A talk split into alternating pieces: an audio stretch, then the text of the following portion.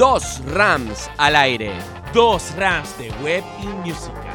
Estamos 99.9% uptime. Y solo faltas tú para montar el show. Y dale play. ¿Quiénes somos? ¡Somos Uptime Show!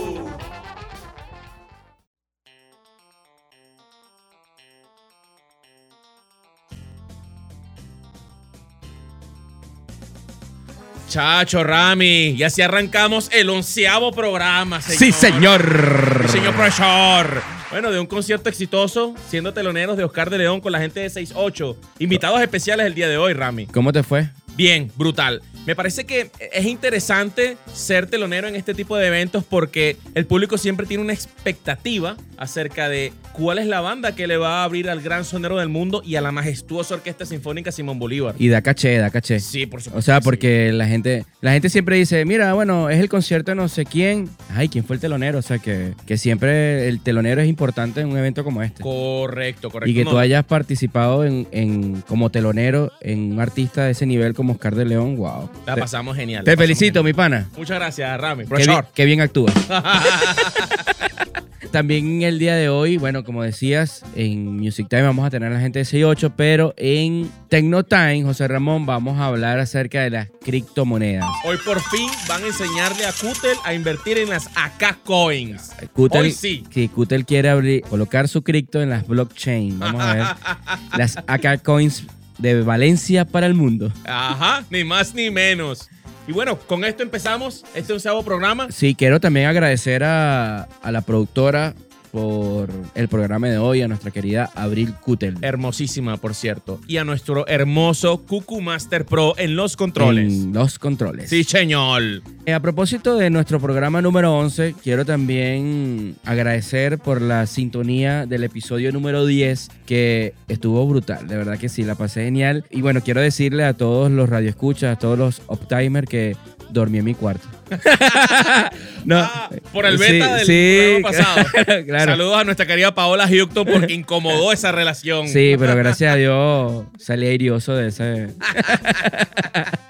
Ay, esa, señor. de ese incómodo time. Puede salir airioso. fuerte incómodo time. Sí. Esperamos que hoy no venga tan cargado de, de incomodidades. Ay, Dios. Así que bueno, gracias de verdad por la sintonía.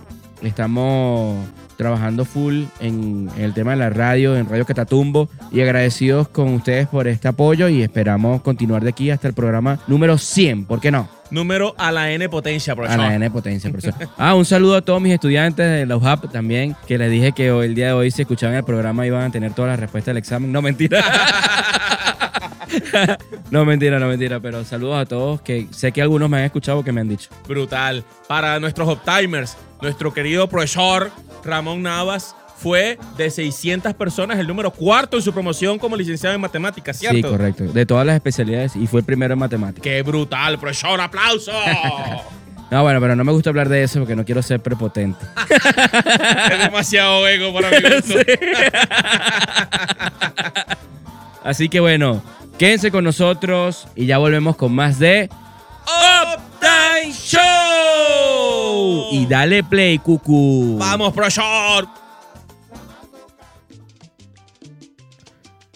Ajá. Para, pam, pam. Music Time. Sí, señor. Hoy teníamos como invitados, aparte de la banda de 6-8, lamentablemente no podemos tenerlos hoy presentes porque está cayendo un soberano palo de agua acá en nuestra ciudad de Valencia y no se pudieron trasladar, lamentablemente. Sin embargo, tenemos acá, aparte de, de la banda de 6-8, pudiera decirlo, porque bueno, hicieron un tipo Un feature featuring. entre bestiari, trombón y, y 6-8. Cuéntame tu experiencia. José Hoy soy el entrevistado, entonces. Sí, sí, es- eres, eres parte de la, de la entrevista. ¿Cómo nació 6-8, José Ramón? Bueno, fíjate, 6-8 es una agrupación musical en formato de orquesta que interpreta géneros bailables latinos a través de una fusión original de ritmos, ofreciendo para tus eventos animación, música en vivo y un espectáculo musical estilo concierto. Tú sabes que yo la primera vez que escuché a 6-8 fue en el concierto de Ilan Chester. Ellos fueron también los teloneros de, de este concierto de Ilan Chester. Y me pareció una banda bastante jovial porque son puros chamitos. O sea, Son, Sí, sí, sí. son puros niños prácticamente. Sin embargo, el director sí. talentosos. Sí, y talentosos. Y según me estuvo explicando el director, el- la banda nació por una festival de gaitas en un colegio. ¿Eso es correcto? De hecho, el nombre 6-8 como tal, eh, eh, nombre gaitero. Sí, adelante. exactamente. Entonces ellos quisieron tomar esta idea a los High School Musical, Ajá. latinoamericanizarla, por así decirlo, Ok, ok. y este de alguna otra forma venderlo, pues como, como teloneros, como un proyecto, como algo, como una banda local que de verdad quiere impulsar el talento de la nueva generación hacia adelante. Pero están bien montados. O sea, no sé si su manager, su, su director o lo que sea, tiene sus contactos o no sé qué. O de verdad que la banda es muy buena, ¿sí? Que han- le han abierto, creo que la vieron a, a también a otros artistas como el Puma, A Jordano también. a Jordano. O sea que de verdad que la cosa está... O sea, están Sí. pegadísimos. Sí, Por lo menos aquí en Valencia andan pegadísimos. Sí, ellos eh, definitivamente, bueno, el trabajo premia, pues. El Exacto. sacrificio premia, el trabajo premia. Y bueno, gracias a 68, a la señora Mara, la manager de 68, por la oportunidad de hacer este bonito featuring. Ellos, parece mentira, ¿no? Que aún teniendo ya más o menos trayectoria, estén experimentando con el género de la salsa. Que la salsa tiene su, su tema delicado, no es tan fácil como o tan sabroso como se escucha tocarlo, pues. ¡Sabroso! Sí, el tema con la clave, el tema de la dirección, el tema hasta del contraste del- de los metales, en este caso los trombones con la banda, más ellos que son estilo pop, fusión, este, eh, eh, lo, hace, lo hace complicado pero dinámico, pues. Creo que fue interesante lograr el featuring, la unión de ambas bandas que todo el mundo decía que parecía que hubiéramos tocado toda la vida, pero que de alguna otra forma compensamos eso, pues, ¿me entiendes? ¿Y cómo llegó esa invitación a Bestiario? O sea, ¿cómo les llegó? Mira, porque yo no sabía que te ibas a tocar. Me enteré fue, no sé, como dos días Ah, antes, tres días sí. antes, que, que ibas a tocar allí y lamentablemente no pude estar a tiempo porque ese día cumplía uno de, mi- de mis ahijados este, y no pude llegar a tiempo para escucharte a ti porque, bueno, tuve la oportunidad de asistir al concierto. Pero no te pude escuchar, entonces no, no, no, no sé cómo llegó esa comunicación de que, ah, bueno, José Ramón va a tocar ahorita con la gente de 68. Bueno, volviendo al tema de que el trabajo premia, creo que el, el- el trabajo musical, de marketing, eh, de por redes sociales de Bestiari, habla por sí solo. Y ya yo conocía a estos muchachos hace muchos años, sobre todo a Fabiana, que es la, una de las cantantes principales. Saludos, Fabiana. A Ronald también, toqué con él gaita hace muchos años en una agrupación llamada Calumba. Saludos a mis amigos de Calumba. Y bueno, él, él realmente se acercó a mí, eh, conversamos. eh, José, ¿te gustaría participar en este evento como teloneros a Oscar de León? Y yo le dije que sí, pues cuadramos el repertorio. Hubo cosas que nos gustaron, hubo cosas que no. Y como toda banda, pues la magia sucedió, hicimos un buen ensayo y todo fluyó para el día del fórum. ¿Cuántas personas de Bestiario estaban en, participando en ese feature? Desafortunadamente tres. En Ok. realidad queríamos estar los seis para que sonara bien fuerte, pero por tema logístico Ok. Eh, la gente del foro de verdad que tiene eh, una buena disciplina en cuanto al, tema de los eventos y eso se respeta. Pues hay muchas personas que le cae mal cuando limitan a la banda a que mira, es esto, no puedes eh, de alguna otra forma abusar de esto, o sea, invitar a más personas, invitar a tus amigos, invitar a tus padres, o sea, eres un artista, te estamos dando la oportunidad para esto, cumple con esto. Nosotros te ofrecemos como contraprestación esto. Y eso, eso de alguna otra forma marca el respeto artístico para este tipo de eventos. Pero no hubo paga allí, sino más que todo intercambio. Sí, sí, prácticamente intercambio porque fueron cuatro canciones. Pues. Ok. Ese, ¿Quién no le beneficiaría tocar Claro. en algo tan prestigioso como el Fórum de Valencia? Claro, ¿no? Y, además, delante de Oscar de León. Por supuesto. Hablando de Oscar de León, ¿por qué no se pudieron montar en la tarima a tocar? ¿Fue por, o sea, por una decisión técnica, de logística, o fue porque Oscar de León no permitía que, que se montaran? Pues, Claro. ¿no? Te voy a decir como, como siempre nos dicen. Cuando la gente dice, no, que el artista no quiere, en realidad no es el artista. El artista, inocentemente, él va a cumplir su función como artista. Pues. Entonces, quizás el equipo técnico de Oscar de León o quizás el equipo técnico del mismo sistema simplemente coordinó, mira, porque es muchas, son muchas personas. ¿Cuántos, cuántos son, eran de la, de la Fíjate, en Caracas sinfónica? fueron como 450 personas, Wow, músicos. wow, wow, Aquí hicieron una reducción. Saludos a mis amigos trombodistas de la Orquesta Sinfónica Simón Bolívar, quienes me echaron todo el cuento. Pues. De hecho, toda la fila de trombones no vino completa. Ya por ahí te das cuenta Ok. del tema de la organización. Entonces, creo que por tema de que había una configuración técnica para la orquesta 6-8 y había una configuración demasiado grande para la de Oscar, tener a dos artistas en Claro. el mismo escenario iba a ser complicado. Claro, ¿entiendes? claro, claro. Por eso fue que tocaron en las afueras del foro. Eso es correcto, eso es correcto. Bueno, a, a propósito del concierto de Oscar de León, quiero decir que, bueno, tuve la oportunidad de asistir. Fui a la sección, nosotros los, los, los de bajos recursos, no pudimos estar en la zona VIP como tú lo lograste. Estuve en, la, en el área de las sillas naranjas y te puedo decir que no se escuchaba nada bien el concierto. O sea, me re- no me refiero al espectáculo como tal, por el contrario, me parece que, que fue genial, fue muy bonito escuchar a, a la orquesta Simón Bolívar con tremendos artistas como Oscar de León, pero en esa sección del forum, no sé si era el forum en sí o era el sonido, a mí me parece que era el sonido, pero no sé, o sea, no puedo especular aquí, pero no se escuchaba bien, tuve que bajar hasta las otras zonas azules, tratar de colearme un poco para poder escuchar, porque de verdad que ya lo que escuchábamos era un eco, no se escuchaba bien. Pero tú me dices que en el VIP se escuchaba perfecto. No, todo perfecto. Creo que es un tema de disposición, no solamente de equipo, sino del tema forum. Y de hecho en varios programas habíamos conversado sí, sí, tú me habías comentado. de, de esta situación sonora del Sí. forum. ¿Qué pasó con el concierto de cultura profética? Eso es correcto. Que también hubo ese inconveniente allí. Para el concierto de Serrano y Florentino también pasó algo similar. Sí, Justamente es que el tema de que sea una circunferencia y que a la vez los sonidos estén a los laterales, en realidad sí afecta el, el- el espacio, pues me entiendes, para el disfrute del público. Por eso es que quizás a veces no se aprecie correctamente, pero bueno, tengo entendido que el forum va a tomar previsiones acerca de eso, pues. esperemos que sí para que...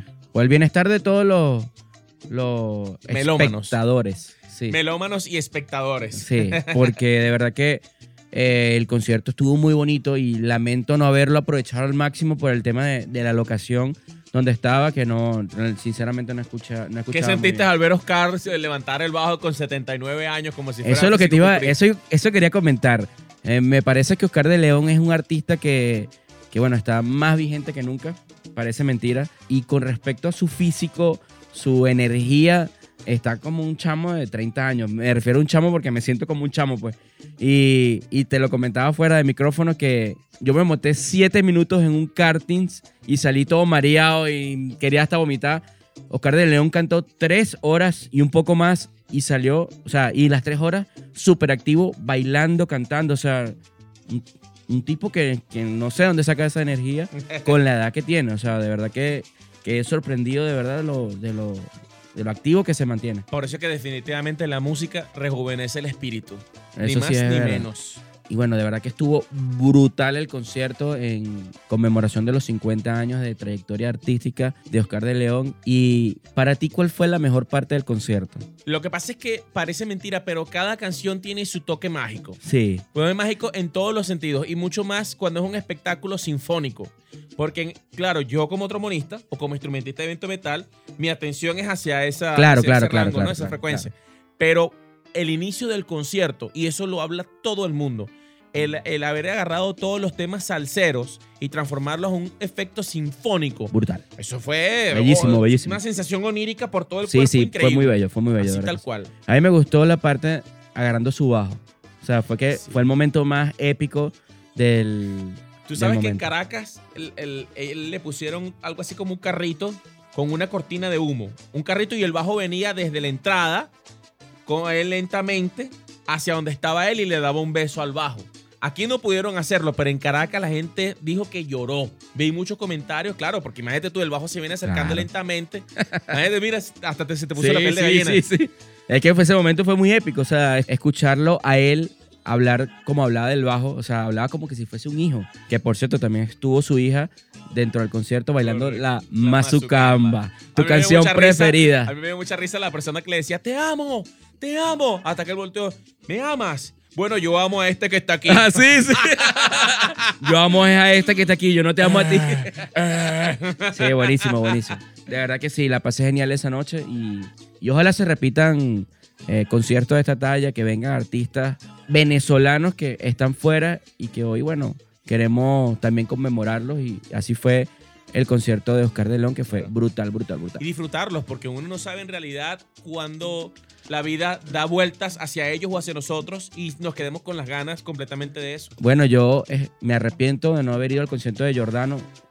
Fui al concierto de Lanchester y, y fue muy bonito y me arrepiento de no haber ido al concierto de Giordano, de verdad que, que quería ir. Amén. Porque son este tipo de artistas, lo que tú dices, que, bueno, están en su etapa final de vida, no sabemos hasta cuándo podemos tenerlos, ni en qué oportunidad voy a tener yo de volverlos a escuchar. Entonces, de verdad que agradecido con Dios que me dio la oportunidad de estar en ese concierto porque estuvo bellísimo, de verdad que sí. Brutal. No, Mira, yo sé que sí, José Dios nos Ramón. ha dado la oportunidad de ir a muchos conciertos. Yo sé José Ramón, una pregunta. ¿Y ustedes que estuvieron de teloneros ahí en 68, eh, no tuvieron oportunidad de contactar con Oscar? Eh, no sé si Oscar tuvo la oportunidad de... Bueno, es que estaban afuera, no creo que haya podido escucharlo. Pero no sé si, si tuvieron la oportunidad de compartir la banda No, con, con no, él. No, no, eso, es- eso es lo que se quería. Se quería de alguna otra forma tocar, llegar a un camerino donde estuviera él, hablar, conversar, pues, normal.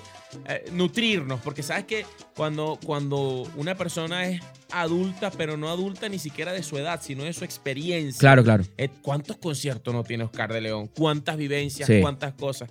Cuando tú te nutres de ese tipo de, de sabiduría, definitivamente tu aura artística crece frente al público, ¿me entiendes? Claro. Porque estás de alguna otra forma absorbiendo todo lo bueno del artista y también viendo todo lo malo, porque también, así como hay cosas muy buenas y cosas muy malas, y saber exactamente dónde ubicarte, pues, ¿me entiendes? Claro. Para otro tipo de espectáculos como tal.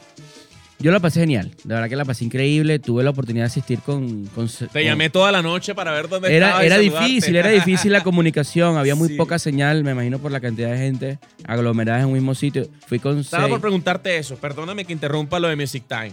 Tantas personas aglomeradas en un espacio como ese No debería. interrumpen la señal. No debería, no es que no es que interrumpen la señal, sino que imagínate, es como cuando muchas personas conectan un Wi-Fi. ¿Qué pasa?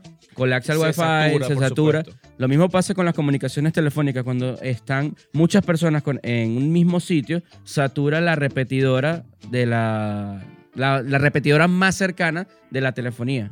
Entonces, por eso es que la comunicación falla en ese tipo de espectáculos. Eso pues. parecía un búnker. Pare- no, igual pasó en el concierto de que hubo en Caracas de reggaetonero de ay, el, el dúo es, que se me olvidó. Wisin y Yandel. Wisin y Yandel. Muchos amigos y, y familiares también comentaban que era imposible la comunicación.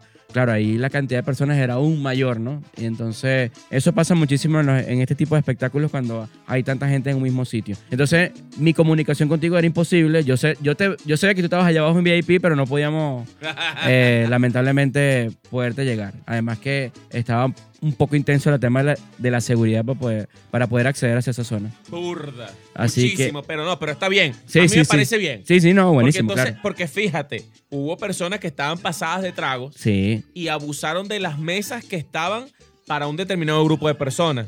Y eso fue un problema grave. Sí. Pero la seguridad hizo su trabajo y volvemos al punto, ¿ves? Por eso es que no se puede de alguna otra forma salir del protocolo. Porque entonces empieza a sumar a personas que sin querer, pues, sin querer dañan el espectáculo, no lo disfrutan y entorpecen la situación de otras personas como tal. Mira, tú me dirás loco, pero a mí me gusta mucho el rock y la salsa, ¿no? Te lo comentaba. Claro. Y el, y el rap también un poco. Yo puedo decir que después del concierto de Metallica, el concierto de Oscar de León. La Sí. pasé muy brutal, de verdad, Sí, sí, que sí, estuvo genial. Eh, O sea, esa parte sinfónica con la salsa, o sea, esas melodías allí, de verdad que estuvieron muy buenas y muy brutal. Lo disfruté al máximo. Brutal. Lástima que al principio del espectáculo estaba por allá arriba con las mariposas y no podía escuchar bien y tuve que bajar para, para apreciarlo mejor, pero estuvo muy bueno, de verdad que sí. Sabemos que en bueno. cuanto a espectáculo. Yo sé que pronto vamos a ir a uno VIP y estaremos mano a mano con el artista. Yo sé que sí. Amén. profesor. Bueno, con esto llegamos al final de nuestra querida sección de Music Time y ya volvemos con más de Uptime Show. Y dale play.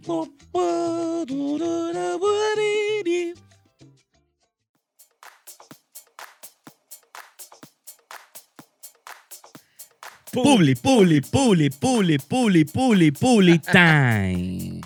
Y como no tenemos seis octavos de Bitcoin en nuestra wallet, Y de broma, y llegamos a un Satoshi de ahorros. Las criptomonedas no caen del cielo, Rami. Porque las únicas bendiciones que hemos recibido del cielo son de nueve meses. No, no, señor profesor. Por todo esto tenemos que ir a publicidad. Public time. Este programa llega a ustedes gracias a nuestros amigos de Póntelos. José Ramón, tú sabes que estaba yo viendo que me ponía para una fiestecita que tengo hoy, sí, eh, está cumpliendo año mi abuela, está cumpliendo 15 años. Y estaba buscando qué, qué colocarme. Llegué a arroba Póntelos, donde encontré todo para mi outfit de esta noche. Zapaticos, mi jeansito, mi camisita. Así que voy, mira, de punta en blanco para el cumpleaños. Una ropita antagónica. Así mismo. Entonces, si está buscando ropas, accesorios, zapaticos, mi gente es de arroba póntelos. Si te gustan, póntelos. Póntelos, profesor. Servicioshosting.com. Agradecido por siempre de esta empresa familiar, increíble, espectacular, pionera en Latinoamérica de servicios de soporte de páginas web, ¿cierto, Rami? Y Radio Online. Chacho, nada más y nada menos. Servicio Hosting. Si quieres calidad en servicios de soporte, ubícanos. Estamos en el CC Mediterranean Plaza Y servicioshosting.com. y si no escríbenos por las redes sociales, serás atendido por la mejor atención al cliente del mundo, certificado por todos los influencers de Carabobo. Y del mundo. Acá Producciones.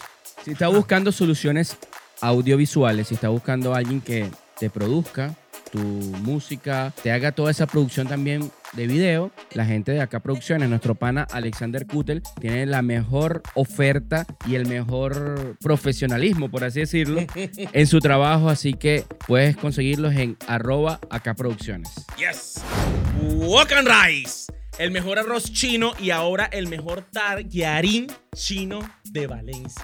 Ni más ni menos. ¿Cuándo vamos a ir para allá, José?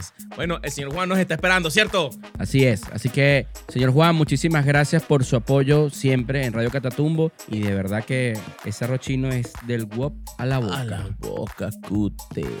Nuestra gente de, de Pyro Burger, tenemos que ir también para allá. Chacho, a repetir, pero esta vez voy por las tres pyros. Las tres. No, ella va. Son tres tríos.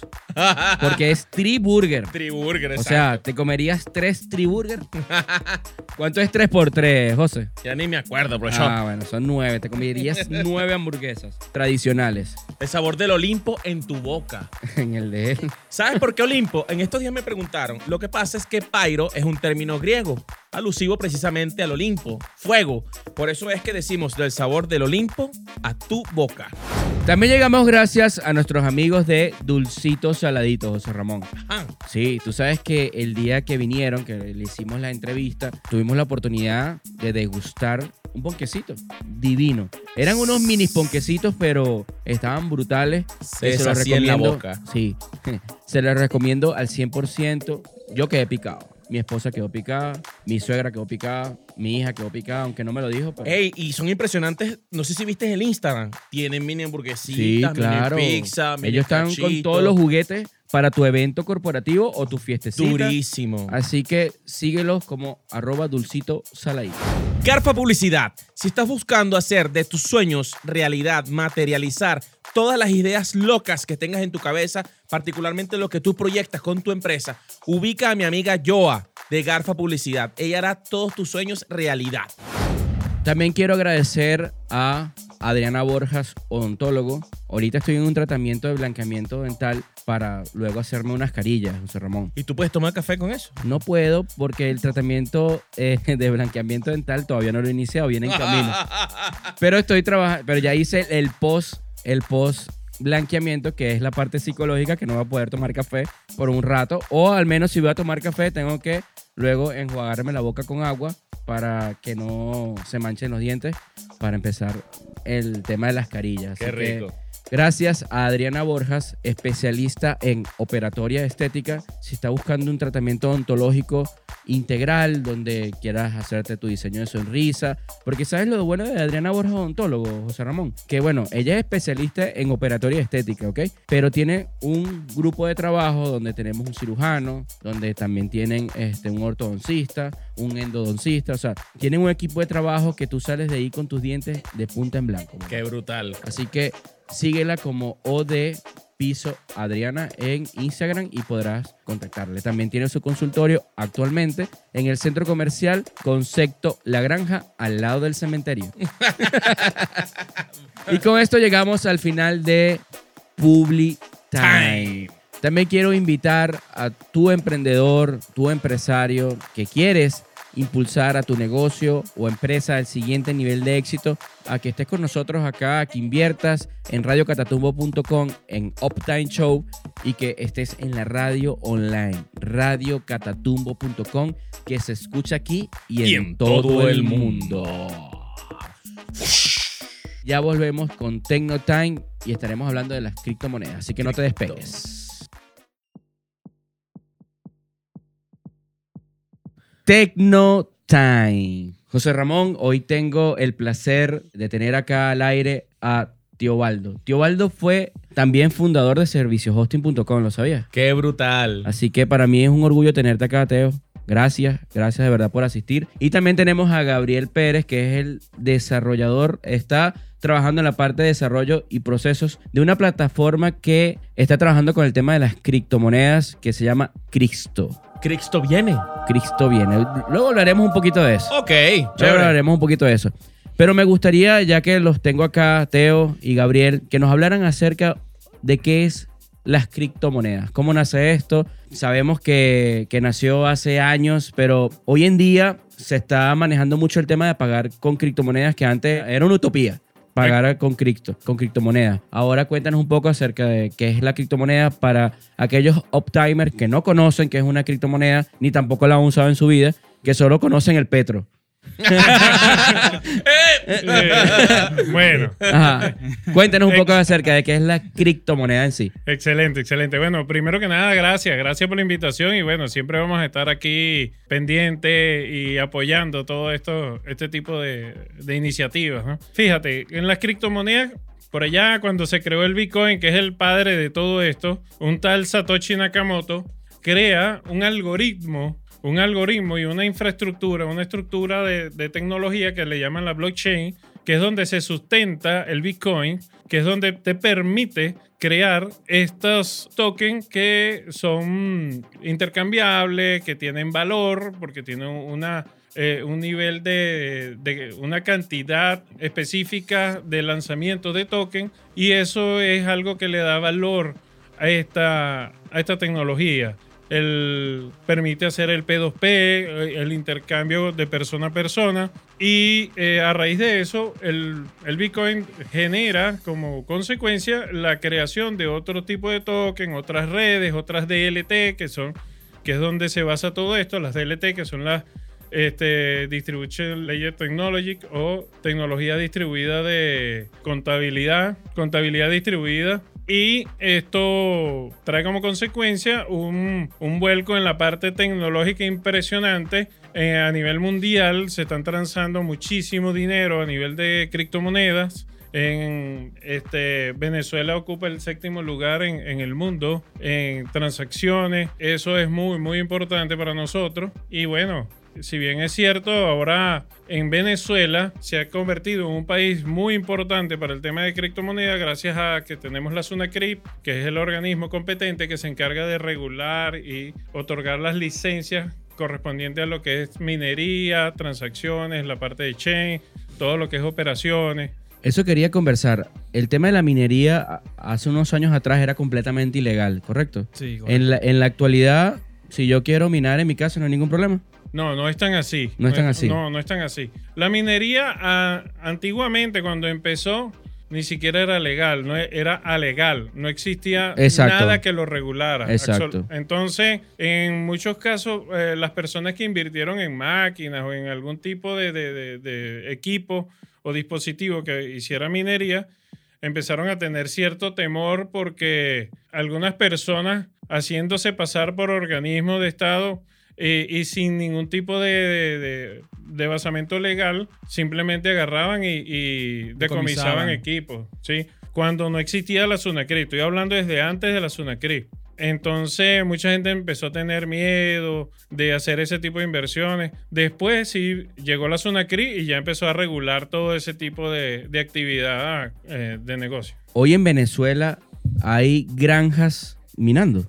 Sí, claro. Sí, sí, sí claro. Y, sí. o sea, y son completamente legales. legales Totalmente, totalmente. Si tú deseas eh, montar una granja de minería de, no sé, la cantidad que tú quieras de máquinas, tú lo primero que debes hacer es ir a la Sunacri y solicitar un, un permiso. Tú tienes que empezar a, a documentarte en la parte legal de qué debes hacer para poder tener una, una granja de minería. A quién puedes comprarle los equipos, qué debes, en cuáles son las zonas donde puedes montar una granja de minería, porque no puedes montar una granja de minería en cualquier sitio donde, donde a ti te provoque. Simplemente que hay una zonificación precisamente para eso. Me imagino por el tema eléctrico. Por y supuesto. todo esto, para evitar el consumo eléctrico, este, el alto consumo eléctrico. Es correcto, es correcto. Para quienes nos escuchan, ¿nos puedes explicar un poco qué es una granja de minería? Bueno, este, mi nombre es Gabriel Pérez y le comento sobre lo que es la granja. Una granja eh, de, de mineros es, es una cantidad de equipos que se encargan de exactamente de, de explotar el token. En este caso puede ser BTC o puede ser eh, eh, Litecoin, o sea, monedas que son minables. Entonces eso va a depender. Eso es importante, ¿verdad? Porque no todas las no criptos todas son las minables, ¿verdad? Exactamente. Es correcto, es correcto. Sí. No todas son minables. Entonces, eh, la más popular es Bitcoin, por supuesto. Entonces, ¿qué ocurre? Eso va a depender de la cantidad de equipos. No, por ejemplo, como tú estabas comentando, si en mi casa yo decido colocar un minero, pues eso, eso no es una granja. ¿Entiendes? Ok. Es una granja va a depender de, de, como comenté, de la cantidad de equipos que tenga en un espacio que es, es- es, eh, adecuado y acondicionado específicamente para ese tipo de, de actividad. Entiendo, entiendo. Yo quiero ir un poco más eh, hacia la parte, digamos, más, más noble, más básica de, de este tema, ¿no? Eh. Del tema de las criptomonedas. Eh, tomo el punto de que estamos ubicados en el puesto número 7 a nivel internacional del cambio de criptomonedas, ¿cierto, Teo? Es correcto. Ajá. ¿Qué le puedes decir tú a las personas que todavía tienen eh, cierto temor, ignorancia, eh, de repente hasta falta de conocimiento eh, referente al tema de las criptomonedas? O sea, ¿por qué hay que invertir en criptomonedas en este momento? Fíjate, Venezuela está en esa posición, como dice, no es por casualidad. La hiperinflación venezolana, para nadie es un secreto, las personas en Venezuela siempre están buscando la forma de que su dinero pueda, pueda ser resguardado de alguna forma y no se vea devaluado, ¿sí?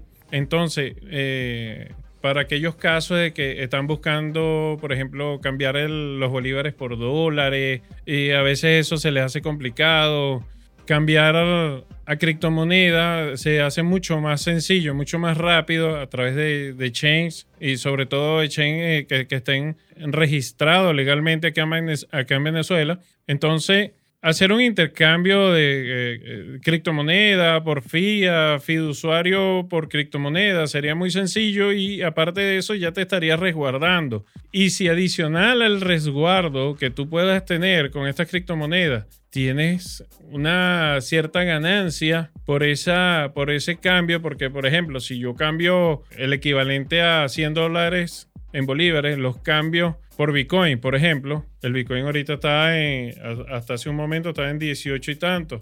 Y si yo salgo de aquí de- del, del estudio y el Bitcoin ya está en, en 20 mil, pues puedo estar ganando una cierta cantidad de dinero allí con esa, simplemente con un movimiento. Ok. Entonces hay mucha gente que se ha dedicado a estudiar este, este El comportamiento. ese- Comportamiento ese del comportamiento sí. exactamente, que es lo que se llama el trading. Cuando tú empiezas a hacer trading, empiezas a hacer el análisis de todo esta, eh, este comportamiento eh, de, la, de los precios de las monedas, entonces le da una oportunidad a generar unos ingresos. Las personas acá en Venezuela tienen la oportunidad de generar unos ingresos gracias a sus conocimientos y, la experiencia que van adquiriendo. Y eso, eso ha generado como que un mercado muy, muy importante que se, que se ha gestado acá en Venezuela. Yo hace años atrás, cuando estaba el tema del Bitcoin que estaba subiendo, que pasó de mil dólares a diez mil dólares en un... eh, eso fue hace años, sí, meses. Ajá, que pasó en unos meses. Yo invertí, eh, me acuerdo, 50 dólares que me dieron tres satoshi Ajá. ajá, de Bitcoin. y creo que, creo que invertí 50 dólares, me acuerdo. Por tres- 50 dólares me dieron tres satoshi. Hoy en día son casi 100 dólares. claro, no, lo- no los he cambiado, lo tengo en el exchange todavía. allí. Guardadito, por si acaso. Guardadito. Ni siquiera le he pasado una wallet. Está ahí todavía en el exchange que se usaba en aquel momento. Obviamente no lo voy a nombrar al aire, pero era la que, usa- la que se usaba en aquel momento. Y bueno, todavía tengo ahí eso. Algún día va- van a ser 5 mil dólares, espero, que pueda retirarlos y, y así invertir en algo acá. algo que comentaba de las criptomonedas, eh, Teo, es que el tema de la volatilidad de las monedas hace, en economía hay una máxima, o sea, una, una, una teoría, que mientras más riesgos, más ganancias. Riesgo-beneficio. Ajá, hay más ganancia o más pérdida, dependiendo sea el caso.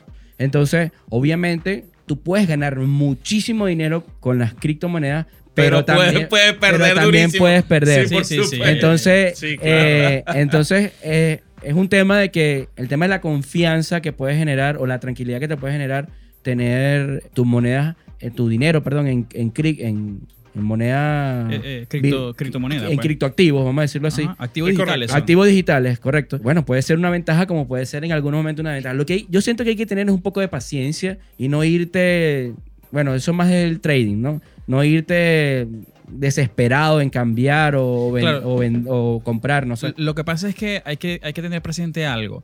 Cuando tú haces trading, ¿verdad? Tú, tú debes definir qué es realmente lo que tú quieres. ¿verdad? Claro. Primero, si tú vas a hacer trading corto, ¿verdad? Es lo que, lo que, es lo que hace, digamos, especulativo el, el activo digital, es que tú compras bajo, en Y bajo quieres precio y quieres quieres vender alto, exactamente. Claro. Cuando tú inviertes, ¿de acuerdo? A largo es cuando tú haces este, grandes inversiones y dejas que eso en algún futuro, pues como tú acabas de comentar, explote. Pero no es la película como El Lobo de Wall Street. ¿Ustedes No, vieron no, esa sí, película? Sí, sí.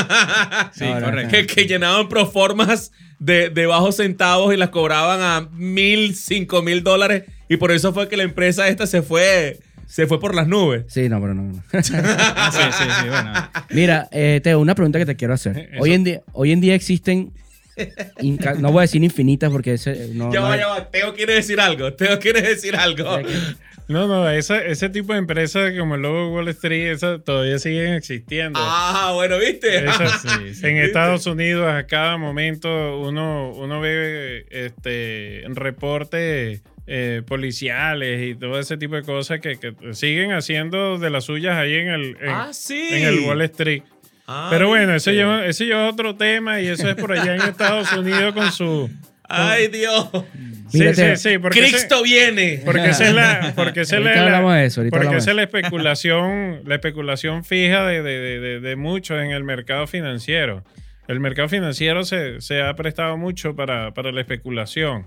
Entonces, bueno, eh, aquí ya es, es otra cosa. El- el- la criptomoneda, una de las cosas más importantes que, que ha tenido es el hecho de haber sido descentralizada. Ya no, Sí. no puede nadie tomar el control. No, yo, yo soy el banco central tal y yo tengo el control del Bitcoin. Eso no existe. Eh, no es como el caso del, del, del fiduciario que los bancos centrales tienen, tienen el control de su propia moneda. Y bueno, y es lógico, porque así es como está creado el, el- el sistema. Pero en el caso de las criptomonedas son total y absolutamente descentralizadas. Vive de la propia demanda. Es correcto. Vive de la propia demanda. En el caso de las criptomonedas que pasan por el blockchain, todas, todas son seguras. O sea, el algoritmo de verdad sí se ocupa de proteger eh, el- ese sistema o habrán unas que también tendrán su, su, su estafa, sus cuestiones por ahí.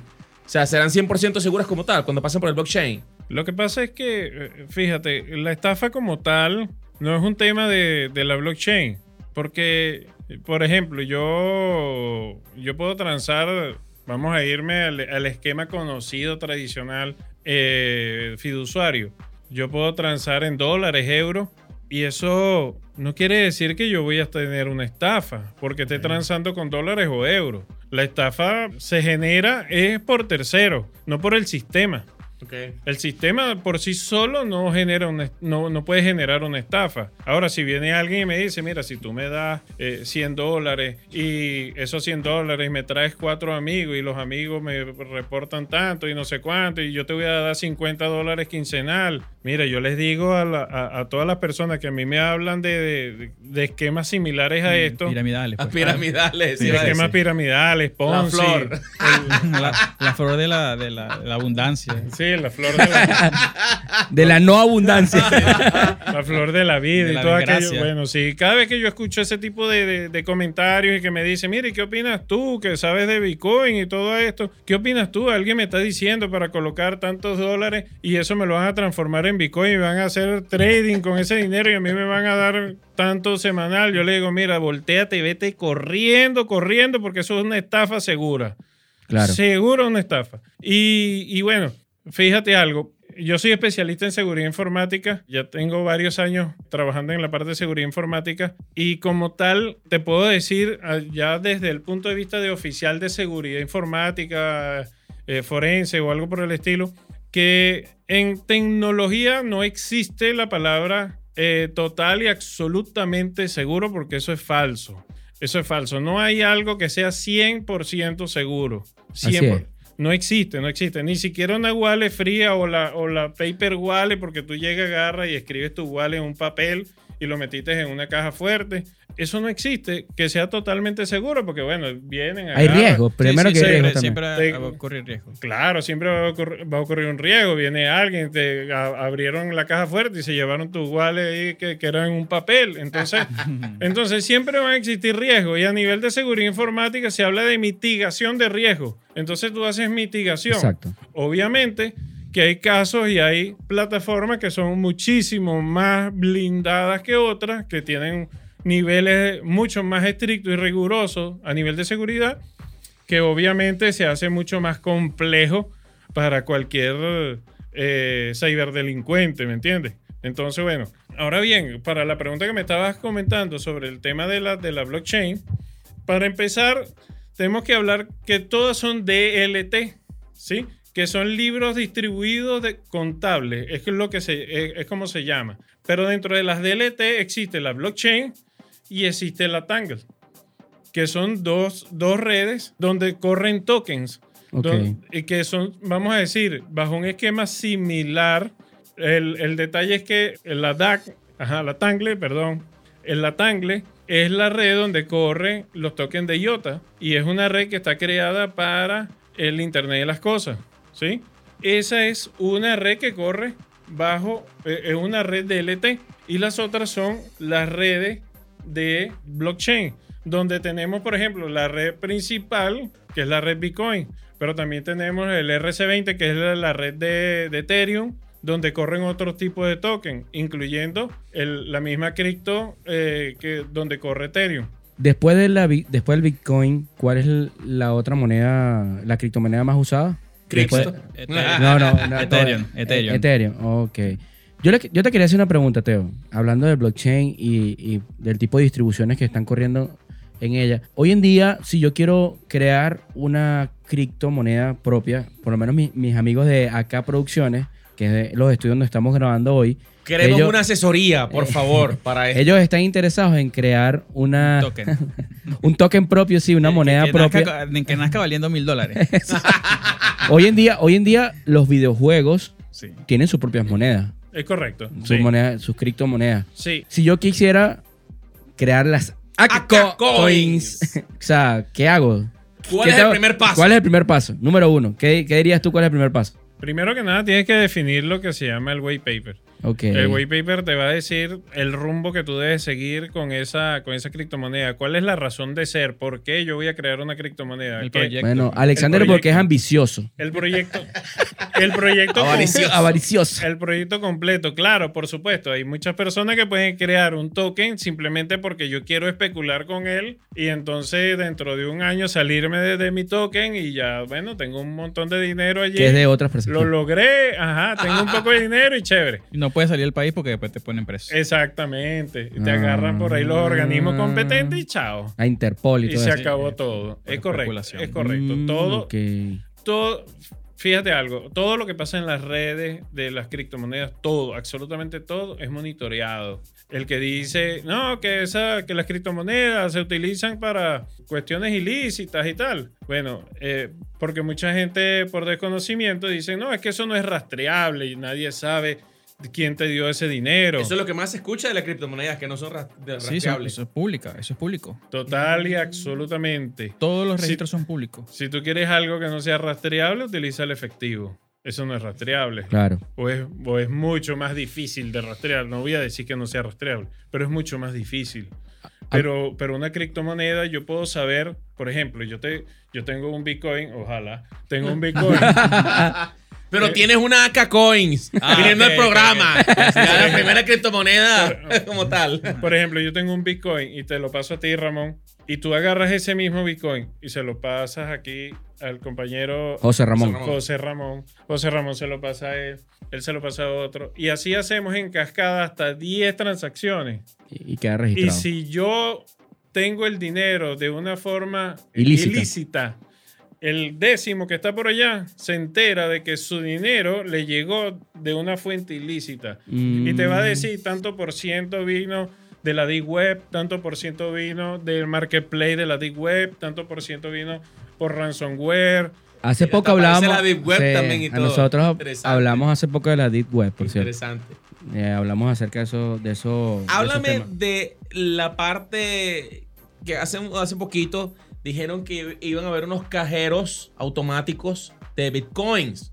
Como, pues, no sé si era retirar el bitcoin o era cambiar por el dinero como tal el, el- de lo que uno tenía. Pues, Yo he escuchado, yo he escuchado muchas muchas versiones con respecto a eso, ¿no? De que eh, a futuro se espera tener telecajeros de criptomonedas, pero en sí lo que no entiendo mucho es si yo voy a retirar la cripto, lo cual no, No se puede, no por se puede, supuesto. O si yo voy a retirar, eh, eh, digamos, monedas locales del país en cuestión, pues, donde esté ese cajero en específico. Bueno, ¿Tú has, escu- tú has escuchado acerca de eso? sí, claro, claro que sí. Fíjate, eh, no es futuro, es una realidad. Mm. Los, cajeros, los cajeros de criptomonedas son una realidad. Yo, Ok. estu- yo estuve en la Big Conference en, en Colombia hace ya varios años. Ok. Allá yo, yo tuve la, la- la oportunidad de hacer uso de un cajero Bitcoin. Ellos ya tenían allá en, en- en Colombia desde hace tiempo, ya tenían algunos cajeros funcionando. ¿Y de qué se trata? Fíjate, yo puedo ir al cajero y compro Bitcoin. Entonces yo agarro Mm. efectivo o con una tarjeta de débito y compro los Bitcoin en el cajero. Ok. Entonces el cajero me va a decir a dónde voy a depositar yo ¿Qué esa- wallet, pues? esos bitcoins que yo voy a comprar. ¿A qué wallet? Entonces él escanea la- el QR de mi wallet, el mismo cajero, y él transfiere el dinero. Esos bitcoins los transfiere a mi wallet. Y yo ya yo le deposité. Es solo para transferencia. O sea, solo para depositar. No, bueno, y después O- retiras el y re- dinero. y retiro también. Yo también podía agarrar, de hecho, eh, en esa ocasión yo lo utilicé, fue para retiro. Era que yo tenía Bitcoin, agarré, coloqué los Bitcoin, mira, yo necesito 100 dólares. Él, él me, me- este, me cobró los, los Bitcoin que correspondían en base a esa cantidad, en base a la tasa que estaban utilizando y el fee. Y a mí me entregó en, en efectivo eh, 100 dólares. Lo que no entiendo de ahí algo es, o sea, el Bitcoin eh, cada segundo está cambiando su, su, su precio. ¿Cómo haces para que esa transacción se cierre? ¿A qué, o sea, ¿a qué precio? O sea, me imagino que, que cerrarán la tasa por cinco Sí. minutos mientras hace la transacción.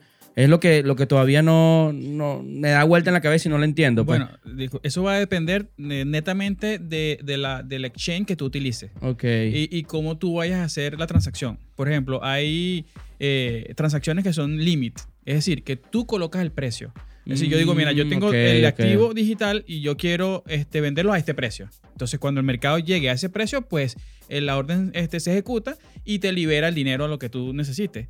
Otro, otra este, modalidad es que es por market. Es decir, que tú dices, mira, yo tengo, ojalá tengas un Bitcoin y quieres, quieres el dinero. Entonces el market te va a decir, bueno, yo te voy a dar por el Bitcoin en este momento tal precio y te, te libera el dinero.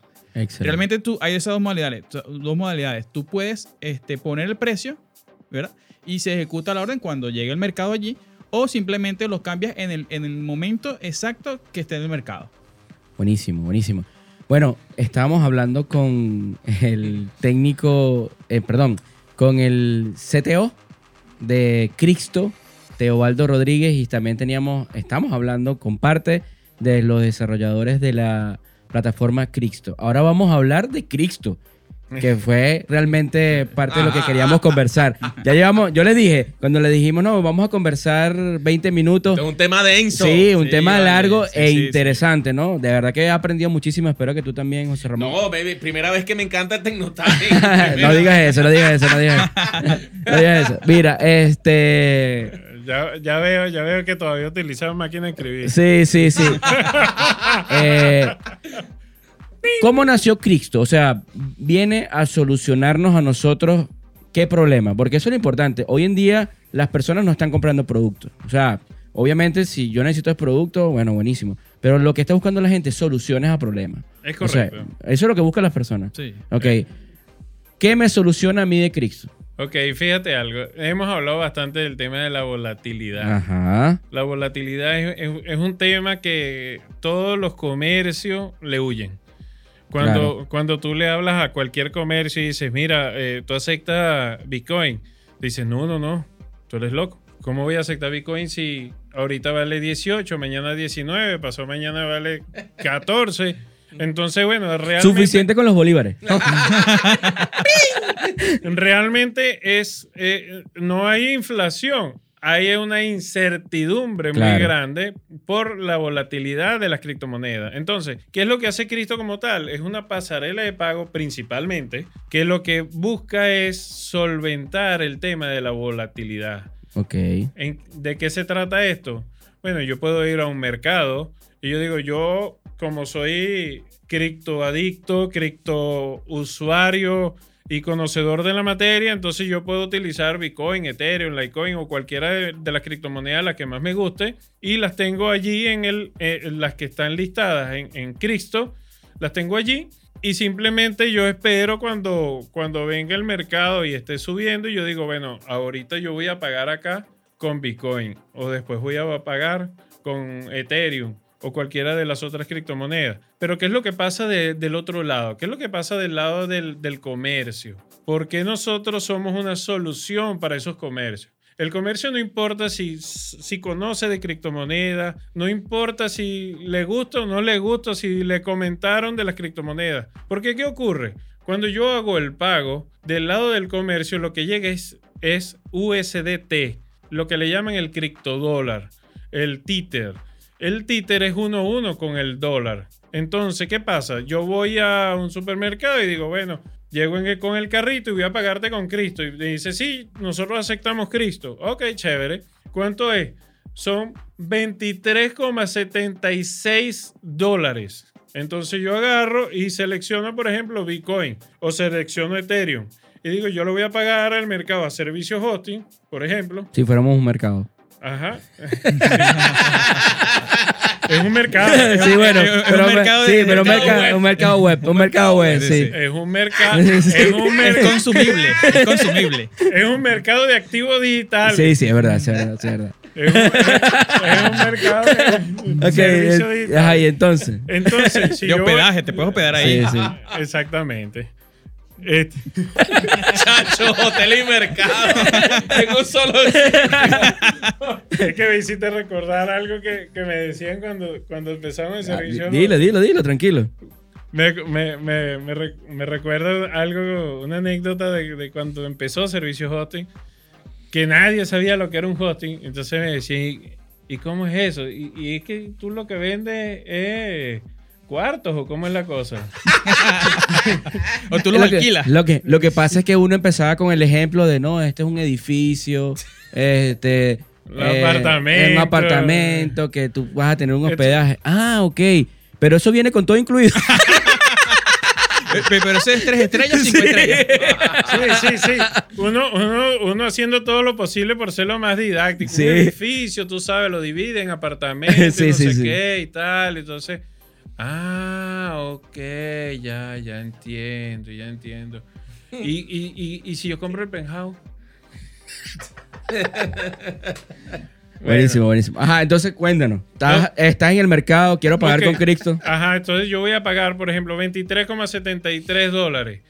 Entonces yo agarro, selecciono la criptomoneda que yo quiera, coloco 23,73, le doy pagar a ese establecimiento y el establecimiento le va a llegar exactamente a los 23,73 USDT. El establecimiento puede sacar su SDT del- de la plataforma si lo desea, puede convertirlo a FIA y retirarlo por un banco nacional.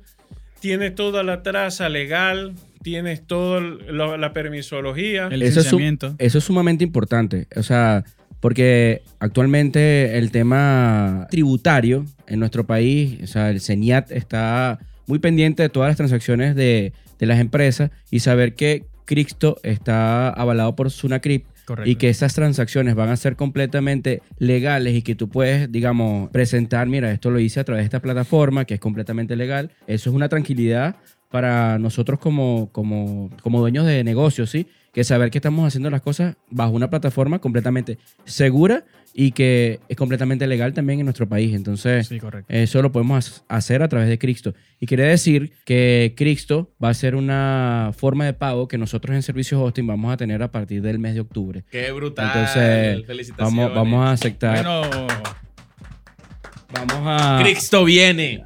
A eso lo vamos a dejar para incómodo time. Eso lo vamos a dejar para incómodo time. Tengo una pregunta referente a esto. Ajá. El- el- o sea, ustedes podrían decir desde su punto de vista que Crixto como criptomoneda tiene esa ventaja al ofrecer esa tranquilidad a la hora de pagar o así es el comportamiento de las demás criptomonedas como tal. Tú me hablaste que, que Crixto su- funcionaba como una especie de pasarela dentro de la transacción, ¿no? Es, correcto, es correcto. Cristo, Cristo como tal no es ni un token ni una criptomoneda. Exacto. Cristo, vamos a decir, a nivel de licencia, nosotros somos un exchange. ok. Un exchange que tiene funciones para, por ejemplo, Cristo Pay. Pero ya, pero ¿qué es un exchange? Para que, para que nos deje claro a todos nosotros. Un Yo sé que es un exchange, pero. Un, exchange, un es una plataforma que te permite hacer intercambio, que te permite hacer transacciones, negociaciones con criptomonedas. Ahora, dentro de Cristo nosotros tenemos algunos servicios, por ejemplo, lo que es la, pa- la pasarela de pago como tal, que es la, opción de pago. Nosotros podemos hacer transferencias entre us- usuarios naturales. Tenemos el mercado OTC, que es para grandes transacciones, grandes volúmenes. Tenemos, eh, estamos eh, permisados para fungir como em, PageMaker, para hacer pagos internacionales. Por ejemplo, un- una transnacional o una empresa grande requiere hacer un pago a un proveedor internacional, nosotros podemos hacer el pago por ese, por nuestro cliente. Entonces, Cristo como tal te permite hacer eh, diferentes tipos de operaciones dentro de la plataforma. Estamos constantemente en desarrollo, estamos constantemente agregando nuevos productos, nuevas eh, funcionalidades a la, a la plataforma. Próximamente vamos a estar lanzando los que son los puntos de venta, puntos punto de venta criptomoneda. eh, en criptomoneda. Este, va- estamos eh, ya por sacar al aire lo que son los botones de pago eh, digital. Gabriel, Gabriel me imagino que está trabajando en el desarrollo de los... Sí, en el No- desarrollo de ¿Nos los- puedes de- explicar un poco acerca de Sí, qué? eh, eh, básicamente eh, ya Cristo viene con, con- con la intención, con la Cristo intención, viene. Con la intención fuerte de, de- de abarrotar a todos los eh, locales y todos los establecimientos con un punto de venta donde para el usuario eh, es mucho más cómodo. ¿verdad? Pagar con, con- en- en- por ese punto de venta y no mediante el celular. De repente, en un establecimiento donde no hay mucha conexión de internet, pues eso no inhabilita al usuario para poder pagar con criptomoneda Ok, Buenísimo. en Cristo. Y, y con respecto a la pasarela, ¿cómo, cómo van esos desarrollos? En la pasarela, la pasarela de pago como tal, en una página web, la... la- Sí, es correcto. Sí. Tú, eh, toda la información puedes buscarla a través de Cristo.com. Ok. Eh, allí en Cristo.com está la, la- la opción para registro de persona natural, el, el registro de personas jurídicas. Toda la, la funcionalidad que te ofrece Cristo está a través de la, de la web, ¿no? De nuestra plataforma como tal, nuestra plataforma tecnológica. Ahora bien, nosotros tenemos listado allí eh, ocho criptomonedas. Tenemos Bitcoin, Ethereum, Litecoin, tenemos el USDT, tenemos BUSD, AXS y el SLP. SLP. Eh, siete criptomonedas, perdón. Es- Vale. El BUSD lo utilizamos como, como una, una stablecoin, pero es para, para hacer eh, resguardo de dinero, ¿sí? No, no está para hacer pagos. Buenísimo. ¿Sabes Este que ya, un no- tema ya- denso, ya nos están haciendo bien señales de hace sí. rato que estamos más pasados de tiempo que bueno. Pues. Pero es que el tema está muy interesante, Esto, de verdad sí. que... Estamos algo, embelesados. Hay, hay algo bien importante que, que debe tomarse en cuenta que hace Cristo, que no cualquier eh, exchange o cualquier empresa de servicio financiero, criptofinanciero, te, la puede, te lo puede dar, que es el hecho de que cada uno de los usuarios que se registran en Cristo debe pasar por, una, por un proceso de verificación, el proceso que se llama calle C o No to Commerce. Eso quiere decir que la persona que se registra debe, de- nosotros garantizamos que esa persona que se está registrando es quien dice ser. Piden selfie. ¿Ah? Sí, correcto. Piden Chamo, esos selfies Sí. para poder autenticarse en ese tipo de plataformas. A veces ya uno no sabe cómo tomarse ese selfie. A veces, te- ponte, ponte así, ponte para allá, ponte para allá. Ponte Te en la luz, decir- ponte en la oscuridad. Bueno, te voy a decir algunas de las cosas que hace, por ejemplo, nuestro sistema de verificación. Si tu foto es tomada a través de un can scan, por ejemplo, O de cualquier tipo de, de aplicación que permite hacer edición, Lo detecta del- de uno. Sí, correcto. automáticamente es, edi- Mm. es, es identificado. El, el- el sistema es tan, tan profesional en ese sentido, tan detallado, que me puede decir, por ejemplo, que tu imagen fue editada con un Adobe eh, versión tal, con una máquina Lo tal. detecta Eh, todo. sí, esta imagen está editada con un filtro de Instagram. Sí, Tal sí, en cual. serio, Fi- en serio. filtro de. Sacha Fitness. ¡Qué brutal! Y la foto fue tomada con un iPhone 12. Todo eso, todo eso, Brutal. todo eso lo dice el sistema. Entonces, a veces la gente te envía una, eh, coloca información y uno le dice, mira, no puedes editar la imagen, no puedes utilizar ningún tipo de estos sistemas. Y vuelve otra vez, Hacerlo mil. vuelve otra vez con otro, con otro. Entonces ya va, no puedo utilizar el Usa. Perfect Me. Y, y una, de las cosas, una de las cosas más importantes, Teobaldo, este, y hay que, hay que mencionarlo, es que Crixto eh, está soportado por la casa más grande de, de intercambio del mundo, que es Binance. Nosotros somos Mm, panel ok. broker de Binance. Es correcto. Entonces, Brutal. entonces esa plataforma pues no, nos respalda eh, a nivel internacional de, de lo que es este Crixto como Sí, tal. porque muchas personas que nos escuchan podrían decir, bueno, ya yo tengo Binance, ¿para qué usar Cristo? Pero ya sabemos que podemos enlazar ambas, ambas cosas y además el tema de la legalidad de nuestro país, Es eso lo, eso lo hace distinto a cualquiera, pues. Es Sí, correcto. correcto. Ese, ese es uno de los puntos más importantes en ese sentido. Porque es verdad, tú puedes utilizar Binance, pero ¿hasta qué punto eso es legal? Exacto. Tú como, como empresa, tú no ¿Qué puedes- riesgo vas a tomar? correcto. ¿Cuáles son los riesgos que vas a tomar cuando te van a pagar a través de Binance? Mira, eh, conversamos con Teobaldo, que es el director de tecnología de Crixto, y con Gabriel Pérez, que es el desarrollador y parte de los procesos de Crixto. Cristo viene con todos Sí. los pagos. Eh, con- tenemos que despedirnos, Teo. Muchísimas gracias de verdad por venir. Lamento que el tiempo nos apremie y, y gracias por, por, por tomarte tu tiempo. También a ti, Gabriel, Gracias. por venir. No se vayan. Muchísimas gracias, de verdad, por, por aceptar esta invitación. Y porque sé que muchos uptimers, que a muchos amigos le dije, pendiente con el programa con lo del tema de las criptomonedas con Cristo, ya van a ver, ya van a ver que les va a gustar mucho y van a entender. Pero no se vayan. No se vayan todavía porque venimos La a mejor sección del programa. Incómodo Time. Y ya volvemos.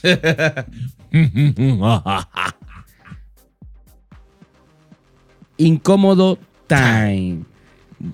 La gente de Cripto, de Crixto nos va a acompañar hoy en Incómodo Time. A mí me gustaría hacerle un par de preguntas Ay. incómodas aquí a nuestros amigos de Crixto. Más que, más que incómoda es, quisiera saber qué harían con un Bitcoin. Que no sea comprar un inmueble. Un Toyo Bobo. No, nada. ¿Qué harían con un Bitcoin? Con un Bitcoin. ¿Qué harían? Bueno, yo eh, lo reinvierto. ¿No reinvertirían? Sí, sí, sí. sin Después de tener sin ese Bitcoin duda, ahí, sin duda. sí. No, lo que pasa es que eh, eh, eh, es, un, es un vicio. A la larga es un vicio. Eh, claro, si ah, cubre tus necesidades con un Toyo Bobo, eh, eh, una lancha, un buen apartamento. Es el Eso- propio juego de póker, Sí, sí. eso- eso es Exactamente. lo, lo básico. Eh, después, bueno, eh, se reinvierte. tienes que Lo que pasa es que tú estás pensando en el Bitcoin que te lo ganaste tú. Pero digamos que yo te regalo un Bitcoin. ¿Qué harías? Yo ¿No te, te- puedo- yo te puedo decir algo Sí, muy, de una. De una. ¿Qué harías tú, Teo? Eh, yo te puedo decir algo muy simple. Ajá. Fíjate, soy casado, tengo dos hijos Y eso ya es, ya es suficiente respuesta, creo yo. Me lo echo encima. Te lo echas encima. Me lo echo encima. ¿Qué te, qué te Bueno, pero puede- hacer una inversión a la larga. Claro, claro, Claro. claro que sí. ¿Qué ¿Qué te harías tú con un Eso no Bitcoin? tiene que hacerse un cariñito también. va. ¿Qué harías Claro, tú con un. Bitcoin? Chacho. Eh, Es una pregunta interesante. Mira, armaría un proyecto y trataría de involucrar a, a toda la mayor cantidad de músicos del país. Ah, tú eres muy coelo, chico. Así tal cual. Así tal cual. Pero ¿cuál, cuál sería tu proyecto? Pero- ¿Cuál- Mira, ¿Cómo, no, lo, cómo lo yo- visualizas? Yo, soy amante de las causas sociales, de las obras benéficas. Mira, ahí está Kutel apoyándome, eh, O sea, dándome amor tras cabina. Ah, ya, ya. ya. Eh, yo soy muy amante de las, de las, de las obras sociales, pues, de la, de la parte benéfica. Filantrópico. Sí, yo de verdad me, me abocaría a unir a todos los músicos que pueda, todo lo que yo pueda hacer y tipo trabajar en, en- en niños de la calle y, y estas cosas. Esta actividad, por lo menos la del Megarepaso, la que viene ahorita, Ok. es brutal. Los invito también. Cristo debería unirse a esta campaña. Este, y me abocaría a eso. Me abocaría a buscar una respuesta hacia los niños de la calle y, y rescatar nuestra sociedad, pues, ¿sabes? Hace falta mucho, mucho amor de- en, en- en nuestras calles, pues, ¿me entiendes? Dejar de ser tan, tan, tan, tan fríos, tan, no falsos, sino fríos contra la situación que está pasando actualmente en nuestro país, pues, ¿me entiendes? Yo con un Bitcoin recorrería el mundo. O sea, o lo que me alcance. No me va a alcanzar la plata, pero. ¿Qué? Ahorita está en 18 mil, ¿no? Dieci- 19. 19. No me alcanza para recorrer todo el mundo, pero sí recorrería por lo menos Europa. Hacemos un concierto, chan. Un concierto. Eh, ¿Cuál es el nombre de la criptomoneda más cómica que han escuchado? O sea, porque existe- KuCoin. KuCoin. ¡Cucoy! Es la más, es la más. Yo cuando lo escuché yo dije, "Bueno, la pegó. Eh, La pegó el techo", KuCoins. sí, sí. Pero esa, esa fue creada desde acá, de Venezuela. No, no, no. Esa No. gente tiene que ser familia de Kutel. No, no. Kucoy.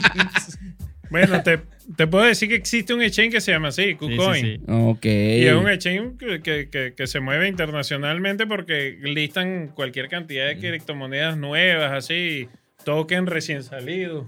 de acá, Acá Coins. Coin. Está bien. Eh, Pregunta incómoda. ¿Han minado en su casa alguna vez? Ajá. Sí, vale. Sí. Incluso cuando era ilegal. Ah, legal, Sí, sí. sí. cómodo. Sí, como. como doblado. Es que, fíjate, es que fíjate, también ahorita hay una modalidad que es staking, que es una manera también de minar eh, virtualmente, ¿me entiendes? No necesariamente necesitas, claro, claro, neces- claro. necesitas tener un equipo Sí, para, ya- para yo- tú hacer minería. O sea, tú, tú contratas un servicio y... Incluso tú puedes alquilar. Un hosting. No, bueno, no. Sí, sí. Pero me explico, es como Es eso, una es eso. máquina de minar, pues. En Es un hosting. correcto, Es un hosting. Un bueno, hosting sí, de, un de- de- de minería. Claro, Mm, claro. sí, sí, existe sí. el hosting de minería. entonces- Sí, sí. no consume, o sea, de hecho, eh, eh, ya la nueva minería va a, ese, a eso, eh, para, para el tema este, ambiental y todas estas cosas, eh, van, van a ese rumbo. Digamos que sería un cloud minería, algo así. Sí. De, de- de Eh, la nube, pues. Es algo así. así. Sí, sí. Cloud. Sí, sí. Cloud, eso. Cloud minería. Miner Cloud. Miner Miner Cloud. Cloud. Miner Miner Cloud. Cloud. Sí, sí, sí, correcto. sí, correcto. correcto. Existe Buenísimo. ya desde hace tiempo, ya existe esa, ese, ese, eh, método de minería. ¿Qué es lo más loco que han pagado con criptomonedas? Que es lo más loco. Ajá. dígalo, dígalo, dígalo, al aire, al aire. Una botella de chemeneado. Una- Ajá, Carolina, pendiente, pendiente. pendiente de la respuesta. ¿Qué es lo más No, loco que no, han pagado eh, con No, una es que estoy criptomoneda? pensando que ha pagado ella. Es que, no. es que casi, ahorita, ahorita, en este, ahorita nosotros Pero es que- manejamos pero es- eh, en, en, en cripto. O sea, todo, Pero es todo que- lo compramos es correcto. en cripto. O sea, no- no- Eh, eh, exactamente, Yo exactamente. tengo años que no veo este físico bolívares. pues. Ok. Es correcto, es correcto. De hecho, hace, hace poco me dieron uno- unos billetes de bolívares y yo, ¿qué? ¿Qué? ¿Estos son vigentes o son del, del cono el 3.4? Y lo que cambia Sí, es el color, pasa. porque todos son iguales. Bueno, Entonces, Modifico la pregunta para ver si, sí, si, sí. si la pego. ¿Han estado en un local que se sorprende que, que aceptan criptomonedas? Que te Sí. digan, wow, que aceptan Sí. criptomonedas. sí, Sí, una vez. sí. una Sí. vez ¿Cuál ha sido ese local más loco? un- por, en San Diego una vez fui a, a pagar con este a, a- a comprar un jugo y el señor decía secto dash Ok. y yo decía yo le dije a Teo de andar contigo Teo en serio y A entonces, lo mejor estaba escri- mal escrito y era con C cash. entonces yo dije eh, secta dash sí sí sí así- me pareció bastante eh, Innovador. ex- Curioso, extraño, curioso, extraño, sí. Por un momento A pensé mí- que diría la, la guairita por el centro. No, ese todavía no acepta, creo. En la esquina de la Rangel, no. No, no, exactamente. Es muy peculiar el nombre de Cristo, imagino muy controversial, polémico y toda la cuestión. Sí, sí. ¿Cuál es el cuento más loco que, o la experiencia más loca que han tenido a través de, de lo de Cristo viene? Sobre todo por el eslogan. Ah, eh, esa, esa de Cristo nació ya con el eslogan. O sea, era Cristo viene de una. O fue primero, primero la exchange que la crearon y después el eslogan. No, sabe. No, primero se crea el nombre como tal. Yo estoy en Cristo desde antes del, de- del nacimiento como tal del proyecto, ¿sí? Este, lo primero que se habla del, es de diferentes tipos de nombres y llega la idea de que teníamos que hacer un exchange. Empezamos a, a colocar diferentes palabras relacionadas con lo que vamos a hacer con el proyecto o la idea del proyecto. Y entonces colocábamos pasarela de pagos, pagos, criptopagos, eh, exchange. Y en eso sale, bueno, pero el, es cripto, pero es un exchange. Entonces, bueno, vamos a fusionar esas palabras y nace lo que se llama Cristo. Y de ahí dijeron Cristo viene. Entonces, Es que, es, que es, un- es un tubo, o sea. Sí, eh, la palabra te llevó a eso, claro. Y aparte de eso, que cuando, cuando ah, colocan la primera valla, pues Teobaldo salió y se tomó una senda foto así. como Sí. que- Y yo, abiertos. Cristo epa, epa, sí, epa, sí, sí. epa, Teo. Y en yo las vi, redes yo, sociales y yo vi esa foto, Teo, y te dije, Teo se volvió loco. es que, es que, ¿En qué, es que en- fue así. ¿En o sea, qué, en eh, qué me imagino- broma estará metido? No, es que me imagino que él, o sea, lo, lo vivió, lo sintió. ¿Entiendes? Mira, pero no me respondieron. Una de las experiencias más locas, o brevemente, rápidamente, lo, lo que ha pasado con el Cristo. Bueno, fíjate, eso, eso que está comentando Gabriel en el sentido de que yo me tomé una foto en la valla esa gigante en el club chino. Una valla, no sé si la recuerdan, que era... Claro, claro que casi sí. Casi que ocupaba todas las vallas que están ahí ahorita. Que decía, Cristo viene, una cosa inmensa. Y viene molesto. Y entonces yo, yo no pude aguantar la tentación de tomarme una foto viendo al cielo Con los brazos abiertos. con los brazos abiertos y viendo al cielo y me tomo esa foto. Yo decía, bueno, viene Cristo. pues. Este es nuestro proyecto, Claro. excelente. Y esa foto yo la publiqué en, en mi, en mi Instagram. Mucha gente empezó a escribirme, a decirme cosas, que por qué lo escribíamos con X. Y siempre me preguntan eso, ¿por qué lo escribes con X? Entonces, pero, ¿y por qué yo tengo que escribirlo diferente si se llama Cristo con X? Claro. porque es un exchange.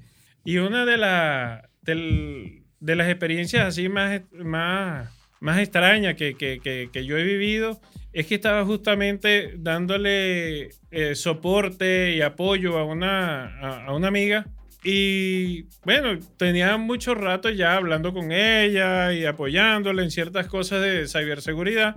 Y yo llego y le digo, ya va, déjame que voy a sacar un momentico mi lacto para revisar algo de lo que, de lo que tú me estás comentando. Y cuando yo abro mi lacto, dice Cristo. Cuando ella ve eso, me dice, se quedó así como que pasmada en blanco y me dice, porque era una persona muy, muy Religiosa. Muy religiosa. Entonces se quedó así como en blanco y me dice, y, y tú eres de esos de Cristo. Y no puede ser. Yo, yo te- Salte de mi casa. yo pensaba, yo, yo pensaba que eras diferente. O sea, Yo usted, digo- puede, usted puede ser considerado el nuevo profeta virtual. Entonces, entonces en ese, en ese momento yo le digo, pero ¿por qué tú dices eso? Entonces, pero es que yo veo eso de Cristo viene, Cristo viene, y yo he visto varias vallas. Y tienen una aquí eh, en el Esperia que ocupa toda la- una cara de la Esperia. ¿Cómo es eso? Entonces le digo, Cristo es un exchange. ¿Tú has escuchado hablar del Petro? Bueno, sí, ese... bueno, Petro viene o Petro vino también. Sí, sí, sí, yo he escuchado eso de que, que habla este, el gobierno del Petro y, y- y la compra de gasolina con Petro. Entonces, bueno, Cristo es un exchange que te va a permitir hacer intercambio de criptomonedas, criptomonedas así como, la, como el Petro. Entonces allí la persona se quedó tranquila y me dice, ah, ok, ya, ya entiendo, entiendo, entiendo, perfecto. Pero para captar la atención estuvo buenísimo ese mercadeo, de verdad que sí. Yo leía, yo no sabía que era Cristo, pero sí sabía que venía. Mucha, Yo no, mucha, sab- yo no sabía, gente. yo no sabía que era Cristo, Sí, sí, pero, sí. pero- Sobre todo yo creo que se creó como, no sé, es mi- mi impresión, se creó como un, un movimiento anticristo. Pero eso es positivo. Sí, eh, eh, en la, en, en la comunidad cristiana, ¿no? Porque de alguna forma se sintieron aludidos como que si nosotros estuviésemos burlando. Ofendiéndolo, por supuesto, Y nada sí. que ver, o sea, en lo absoluto. Mucho Claro. respeto para todas las religiones y todo eh, en, en- en- en toda la comunidad. pues. Una última pregunta antes de irnos, José Ramón. Petro es una moneda, eh, una criptomoneda que, que, bueno, creo que se usa solo aquí en Venezuela. No he escuchado que, que otros países hayan podido transar en esa moneda. Eh, ¿Por qué no está incluida en Cristo actualmente? Fíjate, eh, la SUNACRIP eh, solicita a los exchange que son licenciados acá en Venezuela que desarrollen opciones para operar Petro dentro de nuestros exchange. Ok. Sí.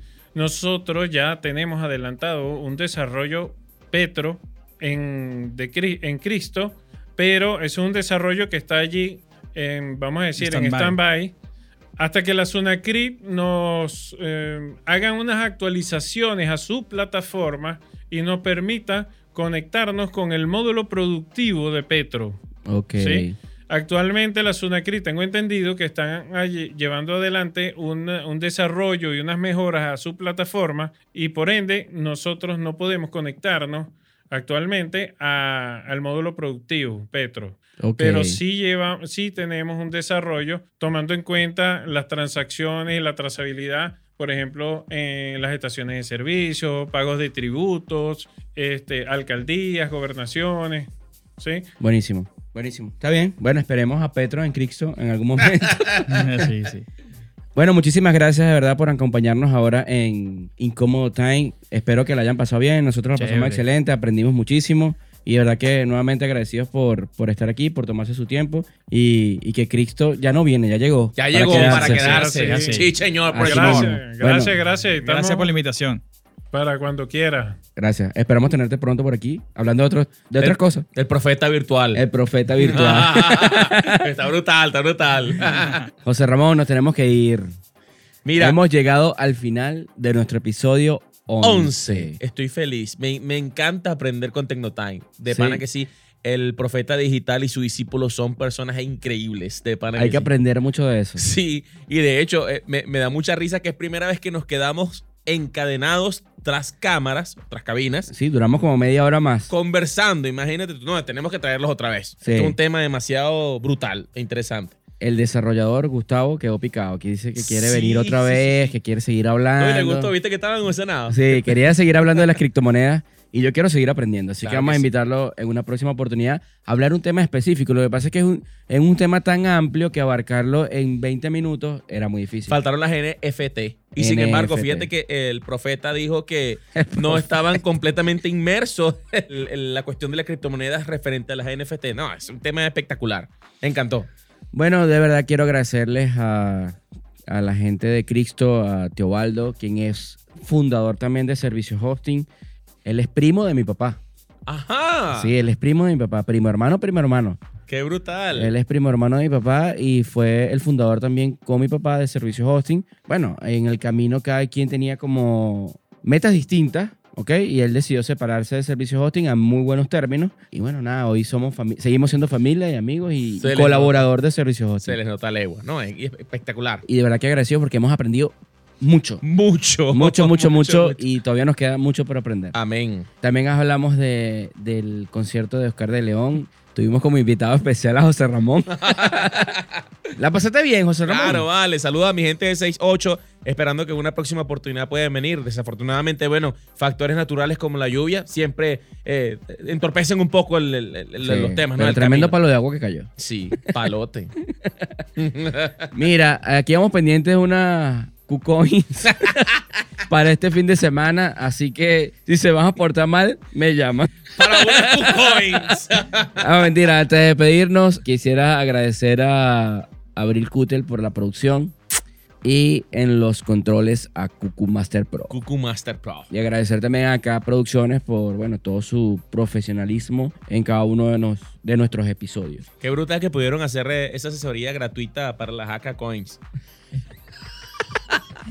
Pronto la verán por las redes sociales. Se vienen, Yo- se vienen cositas, señores. Se vienen cositas. Se vienen cosas buenas. Yo quiero una K-Coins. Sí, por lo menos canjeable por un café de abril. Chacho, ese café, café con esteroides, café hormonal. Quiero agradecer también a mi querida Miriagnis, a la negra de Servicios Hosting, quien nos colabora programa tras, tras programa con el café este volador que nos da. Qué rico. Así que muchas gracias, querida Miriam Chourio, mi querida negra de... La otra negra, porque sabes que... Ah, pero eh, la otra negra es Blackie. La otra negra es blanca, Indudablemente. sí. ¿Sabes que en un grupo hay un, bla- hay un negro y hay un, un gordito? En el, en el grupo de servicios hosting hay dos negritas. O sea, está la negrita Black Isabela, la Black y Cutel y... Y que- Gordy Cutel. Y, y mi querida Miriam. También quiero aprovechar, José Ramón, para invitarlos a la Expo Tecno Digital 2022. Se viene, se viene, se Llegó, viene. llegó octubre, papá. Llegó, está ahí a la vuelta de la esquina. Y octubre viene con cositas. Se vienen cosas buenas, se, mi gente. con- se viene octubre con cositas. Además que es mi cumpleaños. Cumple el 13 de octubre, José Ramón. Ajá. Por lo menos una felicitación. Por lo menos una Kucoin. Agarrando aunque sea falla.